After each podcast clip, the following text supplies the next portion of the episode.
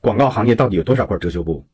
一个月以前呢，一家微博的头部 MCN 帮一个客户做了一波推广，花了不到五万块钱，带来了三百五十多万次的观看，上千次的评论和点赞。但是进店和转化的数据基本上等于零。这事儿出来以后呢，大家基本上把矛头都指向了流量造假。但是在我看来呢，至少还有八个方面的问题值得我们去深入探讨。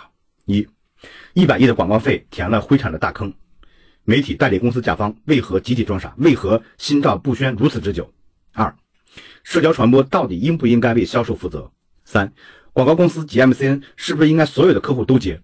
四，是谁在告诉这些公司们做微博是可以带来销量的？五，做声量是不是完全等于做品牌？六，到底有没有方法能够辨别虚假流量？七，一个小公司资源有限的情况下，到底应该如何去做营销？